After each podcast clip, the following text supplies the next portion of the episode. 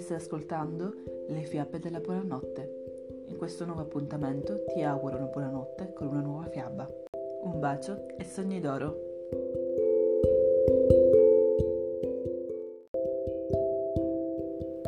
Mai disubbidire o quasi mai. La storia di Cappuccetto Rosso che non ascoltò la sua mamma.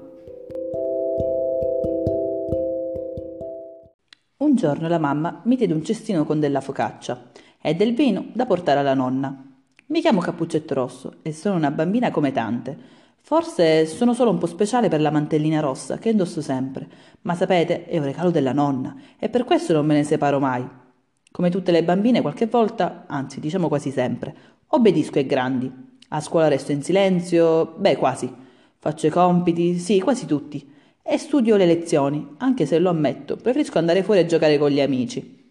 Dicevo quasi sempre obbedisco ai grandi, ma qualche volta no. D'altronde, alzi la mano chi non ha mai disobbedito ai propri genitori o alle maestre.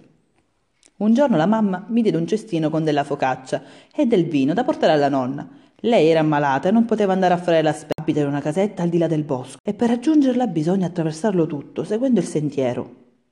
Prima che uscissi, la mamma mi raccomandò tanto che non lasciassi la strada principale. E indovinate invece cosa feci io?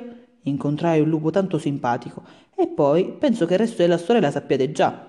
Quando arrivai a casa della nonna, lei era già stata divorata da quel lupo e la stessa sorte toccò subito anche a me.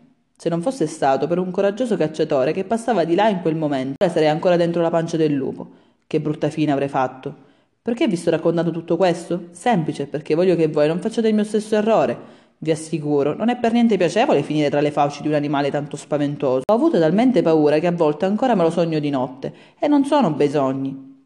Se quindi la mamma vi dice di non abbandonare un sentiero, di non fare qualcosa di pericoloso, c'è sempre un buon motivo e bisogna ascoltarla, ma attenzione, quasi sempre. Se state giocando, divertitevi più che potete. Se state leggendo un libro, continuate finché non siete stanchi, anche se i grandi vi dicono di spegnere la luce perché si è fatto tardi. Se qualcosa vi appassiona, insomma, non fermatevi mai.